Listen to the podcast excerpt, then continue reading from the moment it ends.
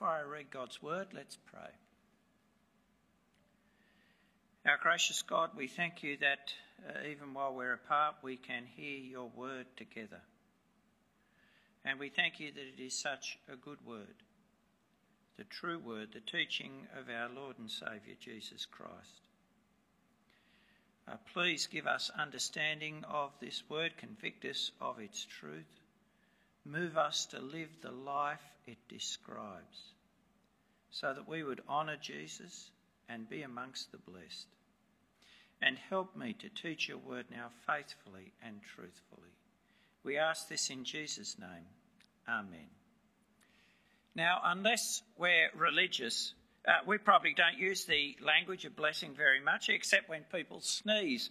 And so when Jesus talks about who is blessed, it probably doesn't hit us with as much force as it should.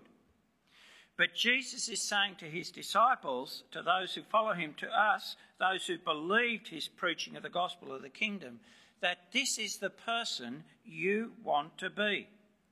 Being blessed is a happy state, but is not the same as being happy. Happiness is a subjective state, how you feel, and it's a contradiction to declare happy those who are grieving. But being declared blessed is Jesus making an objective judgment, a commendation. He's not describing how these people feel, but declaring how God thinks about them. The blessed are those approved by the God who runs the universe, those favoured by him, those who will enjoy his commitment to their flourishing. And as a consequence, these are the people whose place in life is an enviable one, who are doing well, and should be congratulated. Jesus is saying in the end that these people are the winners, those we should want to be amongst. And he's also saying here why they're the winners. For theirs, say, is the kingdom of heaven. Theirs will be comfort. Yet Jesus' commendation is surprising. Surprising because it's so different to what is generally called the blessed, the enviable life in our society. And it's also so different from our lived experience. Those he calls blessed are often regarded as the opposite, as those who miss out, and their experience we know is miserable. It's miserable to mourn, to hunger and thirst. These blessings, called beatitudes, are surprising because they're so different. And yes, they're surprising, as we'll see, because they are so good. So good that these people are reckoned as blessed.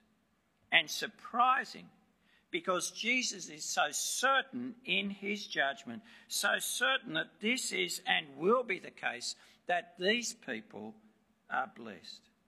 So the question, as you see both the difference and the goodness of these Beatitudes, is can Jesus be believed? Believed so that we change our thinking and our lives to be amongst those he declares blessed. In a sense, that's the goal of this talk that you see the difference, you see the goodness, you see the certainty of these blessings, so that trusting Jesus, you will change your thinking to value what Jesus commends, change your life so that it becomes a blessed life.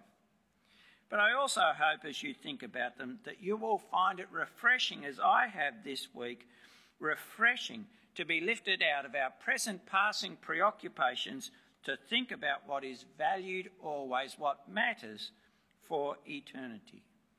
Now, let me help you get a feel of the difference by giving you my take on a matching summary of what's normally thought of the blessed, the enviable life in our society. Now, let me say this is not deep sociological research, uh, just thinking about the messages we constantly get from everywhere, really online, radio, TV, movies. You might be able to create a better summary, but see if in the main it rings true. Helps you get a feel for the difference between what Jesus is saying and what society reckons to be the blessed, the enviable life. So here's my, here's my take on that. So in our society, blessed are the rich and powerful for they enjoy the good life now. We've seen it when we've been taken through their houses or holidays and all sorts of lifestyle programs, and they even get a better ride in coming back to Australia, don't they? Because they can afford business class. Oh, blessed are the cheerful and the always laughing, For they know no pain or cares, and they're good to be around. They're not a pain like the glum. Oh, blessed are those who insist on their own rights and way, for they get their own way. They know what they deserve, and that's satisfying and empowering. Blessed are the morally flexible, who leave God out of the picture, and the cynical, who know that nothing really matters, for they can get on with everyone. They move on so much more easily, and often they sleep so much better at night. Blessed are those who know charity starts at home and make sure that freeloaders aren't indulged, for they'll always have enough to look after themselves. Blessed are those whose feet are planted firmly on the ground and are not directed in life by anything other than being true to themselves, for they'll realise their ambitions. Blessed are those who can live with workable compromises that are not too costly, because that allows all of us to get on with our own business. And blessed are those who always live in tune with the spirit of the age, because they'll always be popular. And Christian, yes, you're blessed too when you keep a low profile, blend in, and keep your faith in Jesus to yourself.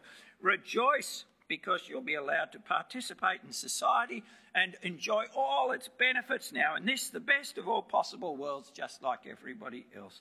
Now, as I've said, that's not scientific, but some version of that, and you might like to distill your own experience of the world, is not far off the mark. That's the message we get every day.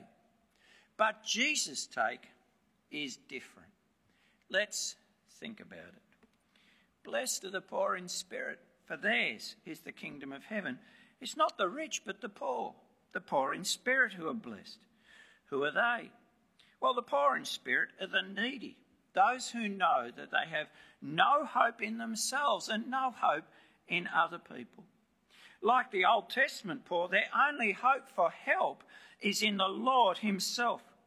To be poor in spirit is to acknowledge that you are a spiritual bankrupt, that you are empty before God with nothing to offer Him, and you can rely on His mercy and grace alone.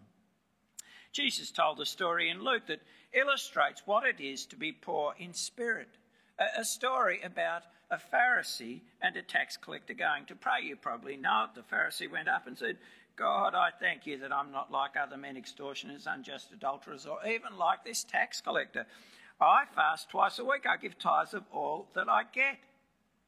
But the tax collector, standing far off, would not even lift up his eyes to heaven, but beat his breast, saying, God, be merciful to me, a sinner. That tax collector, looking only for mercy, shows us what it is to be poor in spirit. And the Lord says, The poor in spirit are blessed because the kingdom of heaven, the promised reign of God, is theirs and theirs alone.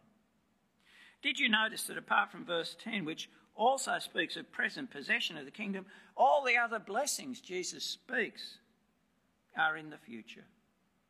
But for the poor in spirit, that reign is theirs now. Why? It's because they embrace the gospel. They embrace the repentance that both John and Jesus called for in the preaching of the gospel. You see, repentance is an acknowledgement that I'm in the wrong, that my life deserves God's judgment, not his blessing, that as I am, I deserve exclusion, not inclusion. Repentance is a confession of poverty of spirit. And the poor in spirit gratefully embrace the gospel, thankful for an opportunity to be included by believing the gospel and relying on the King who proclaims the coming of the kingdom in himself. Now, what would have surprised Jesus first here is even more was that it was not the Pharisee confident in his own keeping of God's law and not that group called the Zealots, who were so confident of their own rightness that they could use violence to establish God's reign on earth. Not them, but the poor in spirit, who had no confidence in themselves, but whose only hope was God, who alone possessed the kingdom. Making this the first beatitude tells us that all that's going to follow in this Sermon on the Mount, Matthew 5 to 7, with its call for a righteousness that exceeds the scribes and Pharisees, with its instruction on how to live as one of Jesus' followers, is not a self help program or a way of earning your place in God's kingdom. No, it's the life of those who have received God's kingdom as an undeserved gift. The sermon, as we'll see, taken seriously, will foster poverty of spirit, reliance on God alone. And unless you are poor in spirit, receive the kingdom as a gift like a little child, this sermon will either crush you or drive you to minimize Jesus' demands on your life. But it's actually so good, isn't it, that there is hope for the poor in spirit, those whom life has beaten up and forced to face that they have no hope in themselves. It's good, isn't it? That it's not the self righteous who proudly reinforce their sense of spiritual superiority and look down on others, and not those so convinced of their righteousness that they think they can embrace violence to do God's will on earth. Not them, but the humble who are given the kingdom. Blessed are those who mourn, for they shall be comforted. We have so much trouble thinking those who mourn are blessed. Mourning is just so exhausting and preoccupying. It's painful to be enveloped in grief.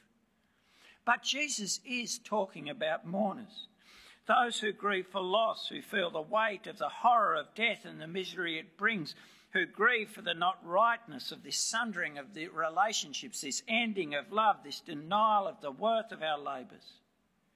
But he's also talking about those who mourn, who grieve for sin, like the psalmist, whose eyes shed streams of tears because people, himself and others, do not keep law, God's law.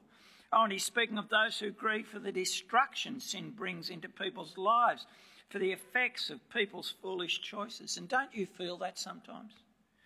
You look at people lured into a gambling addiction, young people making destructive choices to get involved with drugs. Oh, you look in the bigger scale at the desolation wrought in Syria by civil war and ISIS, and doesn't it break your heart? Don't you know sometimes an inconsolable, an inconsolable sadness for our world? But Jesus says it is those who mourn, not others, who will be comforted and that's good, isn't it? Good that followers of Jesus can be realistic about the human condition, about our own condition. We don't have to pretend. And we don't have to think that some stoic, stolid impassiveness is the ideal. We can mourn. And it's good to think that there is a hope of comfort, that grief will not crush us in the end. But what kind of comfort? can deal with the great weight of human grief. Blessed are those, blessed are the meek, for they shall inherit the earth. The word translated meek can also be translated humble or gentle. Meekness has the sense of controlling your desire or limiting the expression of your power or legal right to put another's interest ahead of your own. Meekness is not insisting on your own way, on always having to be the winner. It's not the same as weakness or moral indifference or just being nice. No, it's stronger than that. Moses is described as very weak, as very meek, sorry, more than all the people on earth. And he was a person of great strength and authority. Meekness, in fact, flows from trust in the Lord, the just judge of all, and from being able to entrust your cause to God. But meekness is so out of fashion. The philosopher Nietzsche, very influential, especially despised meekness as a feature of what he called slave morality that inhibited living life to the full, that frustrated the will to power that uh, you needed to transform your life to a higher plane of humanity. And despite Nietzsche going out of favour because his association with Nazism, many in practice follow him embracing self assertion and aggression to get their own way. The meekness, in, we are sure, in our society is for losers by its very nature, ensuring you miss out on what is rightfully yours. But Jesus says the meek will inherit the earth, that God will ensure they come to what is rightfully theirs in the new heaven and earth. Blessed are those who hunger and thirst for righteousness. Hunger and thirst are so uncomfortable and so distracting. And righteousness Here, acting rightly, living in right relationship with God by living in conformity with His covenant and the law within it, is so difficult to attain, not only for ourselves but for the world. So, this is a kind of unquenchable hunger, an insatiable longing that God be honoured by His law being kept in your life and the world. It's a hunger that a pragmatic society, one that seeks to keep people of very diverse worldviews living in harmony on a lowest common denominator moral commitment has little tolerance of.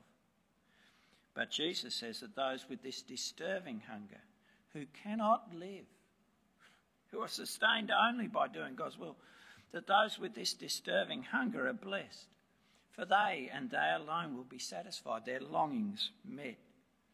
Blessed are the merciful for they shall receive mercy. With this fifth beatitude, we move in a sense to one like the seventh that's generally admired.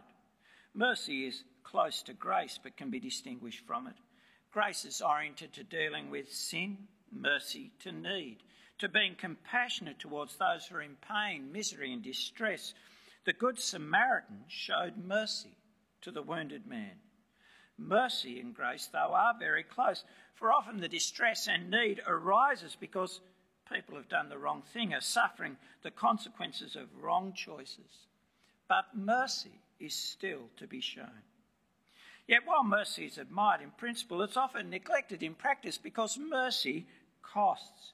Costs time and money, the cost of involving yourself in another's misery of not being able to live your life just looking after yourself and pursuing your own plans. Yet Jesus says the merciful are blessed, for they will receive mercy.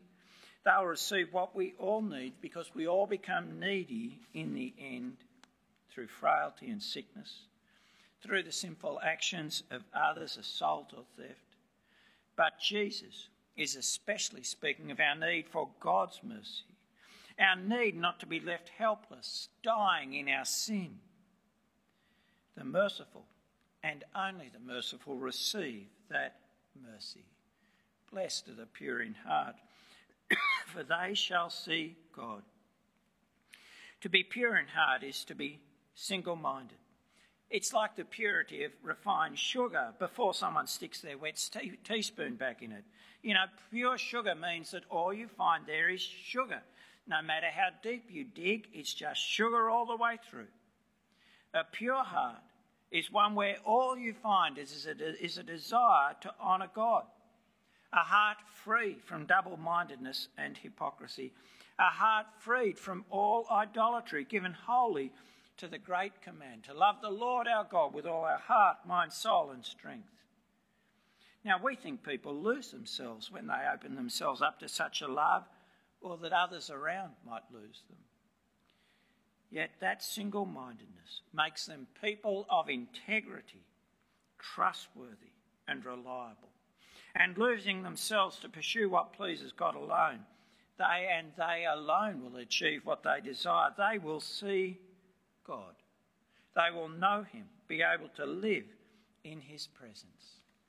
Blessed are the peacemakers, for they shall be called sons of God. Our world praises peacemakers because peace is good. But our world's understanding of peace is so limited. We call people who stop conflict peacemakers, even where there's no reconciliation. And the focus is always on horizontal relationships, person to person. Jesus is speaking of a bigger peace. He's speaking of what in the Old Testament is called shalom, the peace that is freedom from fear of the hostility of others, freedom from fear of want, freedom from fear of death, secure and lasting peace and prosperity at peace with God, the peace that will one day embrace the world. Peace after peace has been lost. In Isaiah, God had said that there is no peace for the wicked. But he also prophesied a day when peace would be proclaimed to those under judgment. The peacemakers Jesus is talking about are those who can bring peace by bringing peace with God, who bring people back to God by preaching the gospel of repentance and forgiveness. Now, Jesus will go on and speak of the cost of this peacemaking in Matthew 10 and 25 the cost of being rejected, abused, of being poor and homeless. Yet they will be called sons of God. Identified as God's because they share his character and his desire, and they belong to his family forever. Blessed are the persecuted, those who are persecuted for righteousness' sake, for theirs is the kingdom of heaven. righteousness is faithfulness to the covenant, to the covenant God. But holding fast to his standards can generate hostility. Being exclusively loyal to him, worshipping him alone, can bring persecution. Those faithful to him, says Jesus, are blessed even as they experience rejection and abuse in the world for that loyalty, for theirs already is the reign of God. For they live in repentance and faith with all their hope in God alone. But Jesus expands this last blessing to focus now on his hearers' response to Jesus himself, on their commitment to him.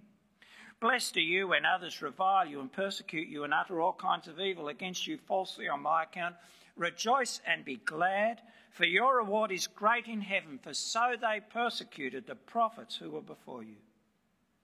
Jesus can make this expansion because he is the covenant God come amongst his people.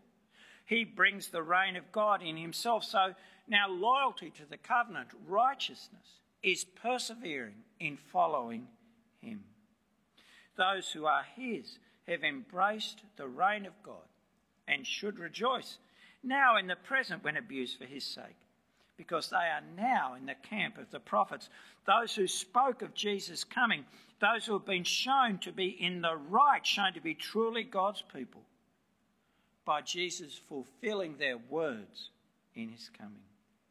Now, each of these Beatitudes deserves more time, but I want you to get a sense of the whole to glimpse their goodness. You see, step back and think what would a person who embodies these characteristics be like? What would a society, a world, a universe where those who lived this way were the winners be like? Where the humble, not the self confident and proud, were welcome. Where a moral seriousness that made you more compassionate, more merciful, more prepared to put others first was admired where we didn't have to pretend about the horror of sin and death, didn't have to relate on the basis of a superficial cheerfulness that could not acknowledge the grief, where people would look to the interests of others, not aggressively promote their own, where people had a passion to do what's right and were willing to pay a cost to do what's right. And don't we long for that?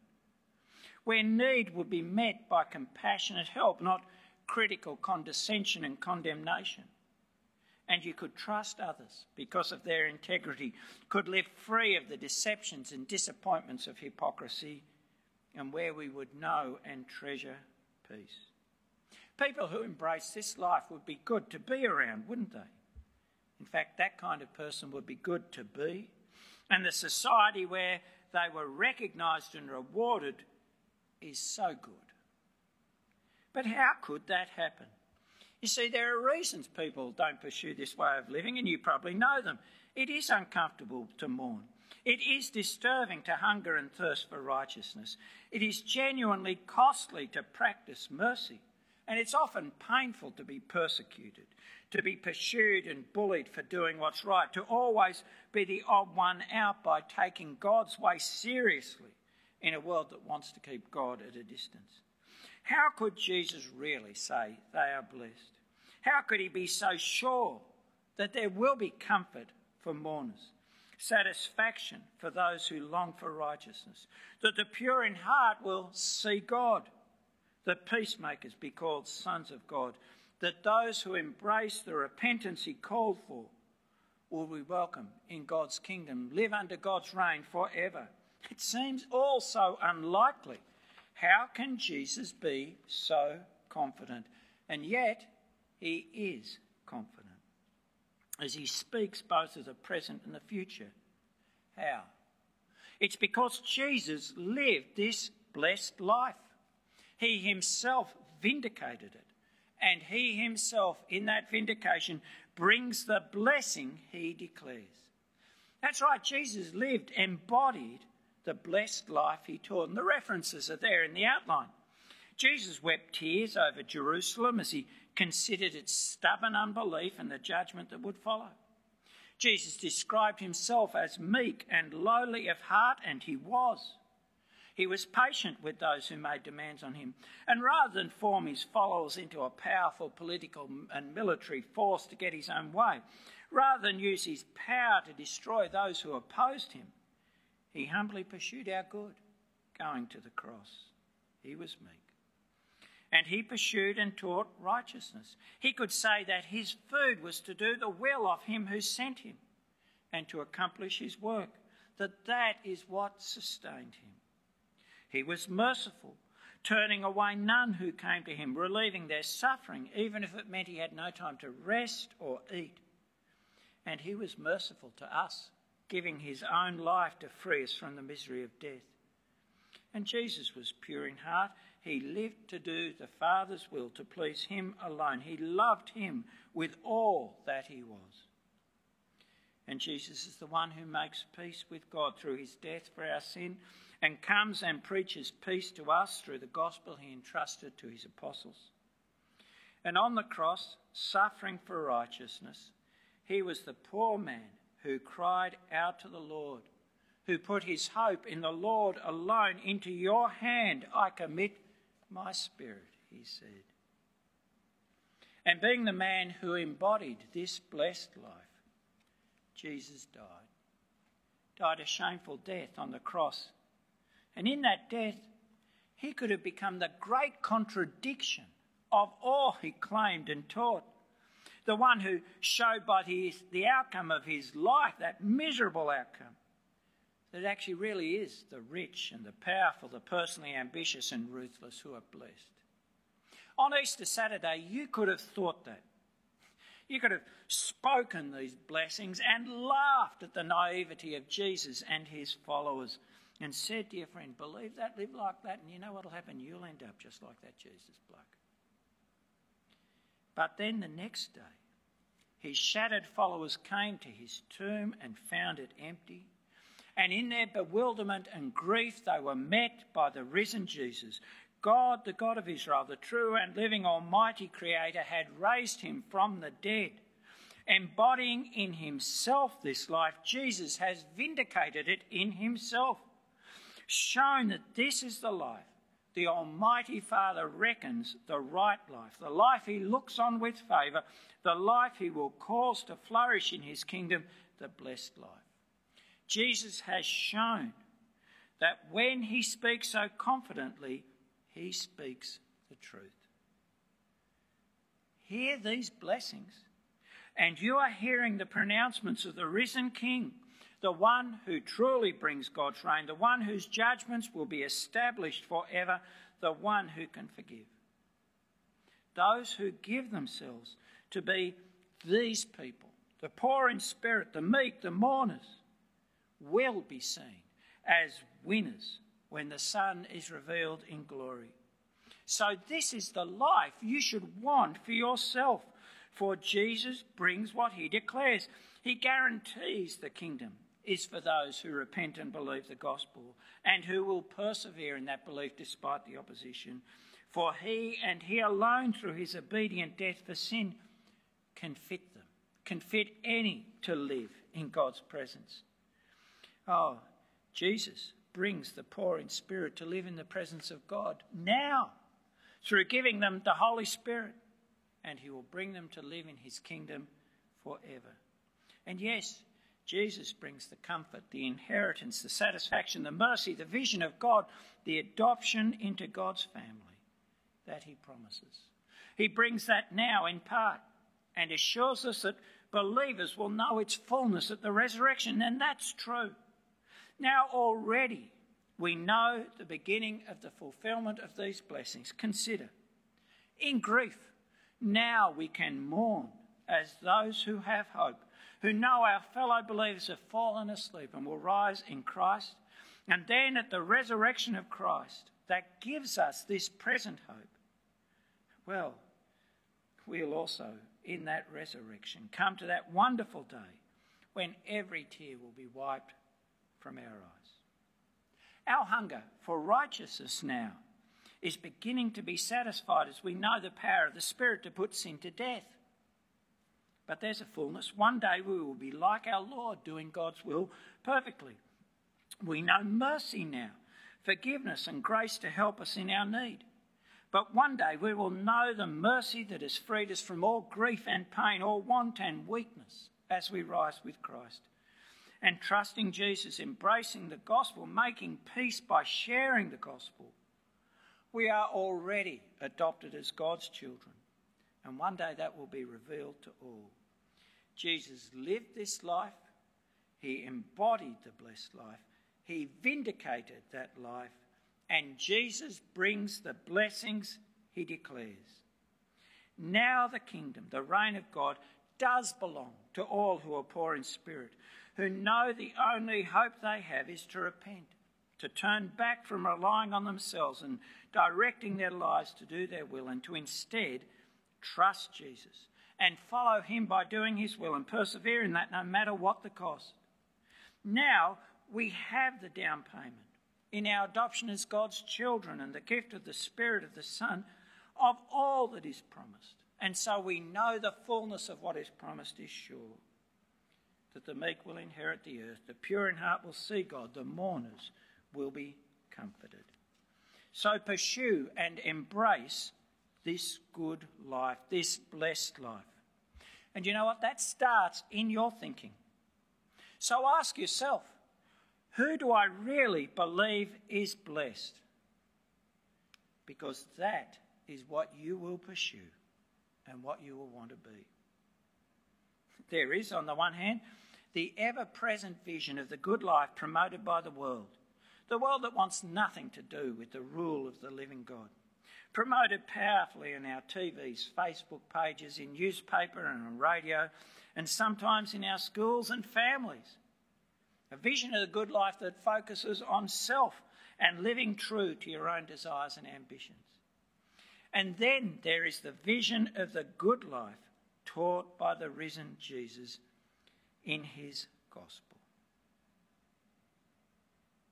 Who do I really believe is blessed? Do I actually trust Jesus, crucified and risen, that he has authority to establish what he teaches? You see, the blessed life starts with changing your mind about Jesus and then letting Jesus change your mind about the good life. If you trust Jesus, confess Him Lord, then you will actively resist the lies that we are told by our society about the good life. You know, that money solves everything, so it's good to be rich. Oh, that you're a good person, so God should take you on your terms. Never confess poverty of spirit. Oh, that taking Jesus seriously will only make you a pain. If you trust Jesus, you'll resist those lies and actively pursue the life Jesus teaches is blessed. Practicing the humility that confesses that unless Jesus saves you, you are lost. Living convicted of the destructiveness of sin so that you shun it putting the needs of others above your own, being sustained by doing Jesus' will, showing generosity to those in need, longing to love the true God only, and not sharing your devotion with anyone or anything else. Sharing the gospel that brings peace. Trusting Jesus, you'll pursue that life daily. Daily, you will let your life be changed by His word and spirit. And you will only keep on with that blessed life if you keep Jesus big in your thinking, His love, His power, and how good it is to know His mercy, to be at peace with Him. And so, where you're failing to pursue this life, you should be asking yourself, what do I think of Jesus? But where Jesus has the honour and trust his greatness deserves, you will live this life confidently and count yourself blessed when you suffer abuse for his sake. You'll rejoice to be slandered for his sake, for you know that your Lord Jesus gives you the kingdom. Reckon with these Beatitudes. Give yourself time to see their goodness, to measure your life against them, and change what needs to be changed. by God's grace.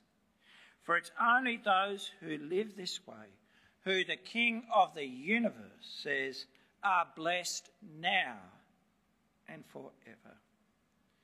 Reckon with these Beatitudes and thank the Lord Jesus that he lived this good life, that he's vindicated this life, and he calls us to live this good life with him as we turn to him in repentance and faith and trusting him be reckoned amongst those who in the end are the winners, who are blessed now and forever. Let's pray, and then Clinton will come and continue praying for us. Our gracious uh, Heavenly Father, these words of our Lord Jesus are not long or hard to memorize. And so we pray in our mercy that they would sink into our hearts, that we would know them and treasure them and turn them over in our minds, and that we would be challenged about what we think is the blessed, the good life. And in your mercy, give us such a conviction that Jesus has died for our sins and risen again, that he is Lord now.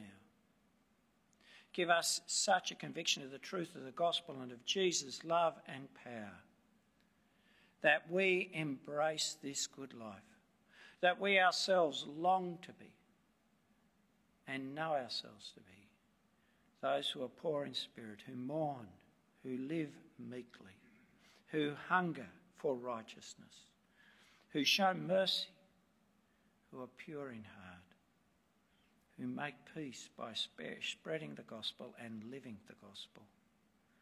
Our Father, we pray in your mercy, move us to embrace and live the blessed life.